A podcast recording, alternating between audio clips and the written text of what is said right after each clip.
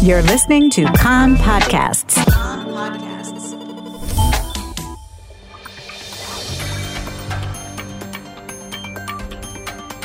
You are listening to the English language news of Kan, the Israeli Public Broadcasting Corporation. Good afternoon. It's 2 p.m. in Israel, Monday, September the 11th, 2023. This is Nomi Segal with the top news at this hour. With tensions climbing ahead of tomorrow's pivotal High Court hearing on petitions challenging a legislative component of the government's judiciary overhaul, dozens of protesters demonstrated this morning outside the Modi'in home of Justice Minister Yariv Levin a key architect of the reform plan. A police escort and security guards were needed for Levin to exit his parking lot. Police detained six protesters for allegedly disturbing the public and blocking a road.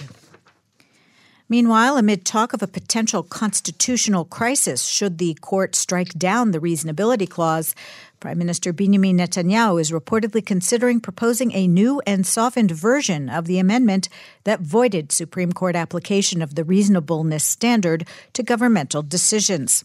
A Kan reporter says that Netanyahu has been holding meetings and conversations in recent days with Justice Minister Levin, as well as Cabinet Minister Ron Dermer and Shas Party leader Aryeh Deri, this in a bid to put forward a new framework. A Kan reporter says a compromise proposal relating to changes to the selection of judges has also been discussed. Meanwhile, opposition leader Yair Lapid of Yesh Atid said that already a month ago he warned of a last minute proposal that would be put forward before the High Court hearings and the Prime Minister's trip to the United States, a compromise that would look too good to be true. No, this is because it is not true, Lapid told Kan. Its aim is not to reach understandings, but to pave the way for a White House meeting for Netanyahu and to create obstacles for the High Court justices. Sources in the opposition National Unity Party say they have not closed the door and are ready to engage in a dialogue with the coalition to reach understandings on the judicial reform.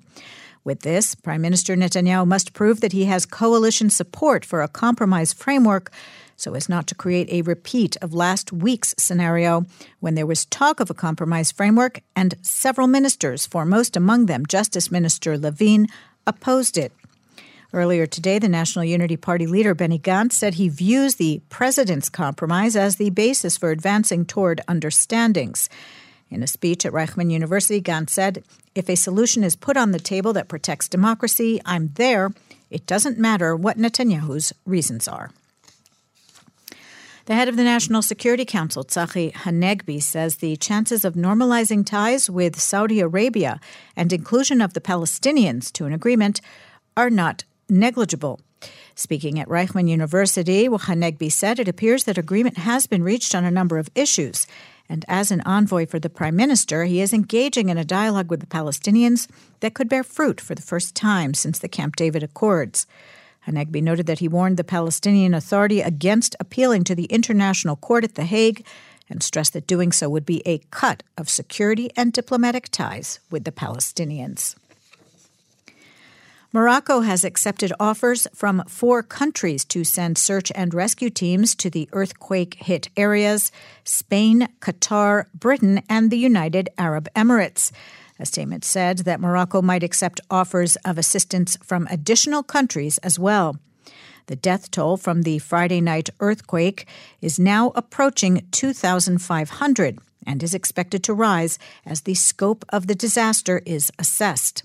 Among the greatest challenges in the search and rescue effort is to get through rocks blocked by avalanches that have cut off access to affected villages. The Committee on Senior Appointments has rejected another candidate of the Education Minister to serve on the Yad Vashem Council. A Kan reporter says that the candidacy of attorney Matan Matanel Spector was rejected after the committee deemed he did not meet the criteria for members and he was not found to have any connection to organizations or institutions linked to the Holocaust. High school matriculation rates for the 2022 school year stood at 75.9% compared to a 76% pass rate of the previous year, according to Education Ministry data. The Druze community Khorfish had the highest pass rate of 100% alongside Kiryat Ekron. At the bottom of the list, the ultra Orthodox communities of Modi'in Illit, Bnei Brak, and Beitar Illit. And ahead of the new Jewish year, which begins on Friday at sundown, the Population and Migration Authority has released the list of names that for children that were born in the past year. The most popular names for boys Mohammed, Adam, Yosef or Yusef, David, Ariel, and Levi. For girls, the most widespread names were Abigail, Tamar, Miriam, and Mariam, Sarah, Yael, and Ayala. The weather outlook warmer, mostly in the south and center. Tomorrow will be hotter, mostly in the north, with unseasonably hot to Sharav conditions developing. The temperatures forecast for tonight and tomorrow Jerusalem and Tel Aviv 32, Haifa 28, Beersheba 36, and in Eilat going up to 39 degrees Celsius. That's the news from Kan Reka, the Israeli Public Broadcasting Corporation. Join us at 8 p.m. Israel time for our one hour news program. You can tune in at 101.3 FM, the Kan website, and the Kan English Facebook page.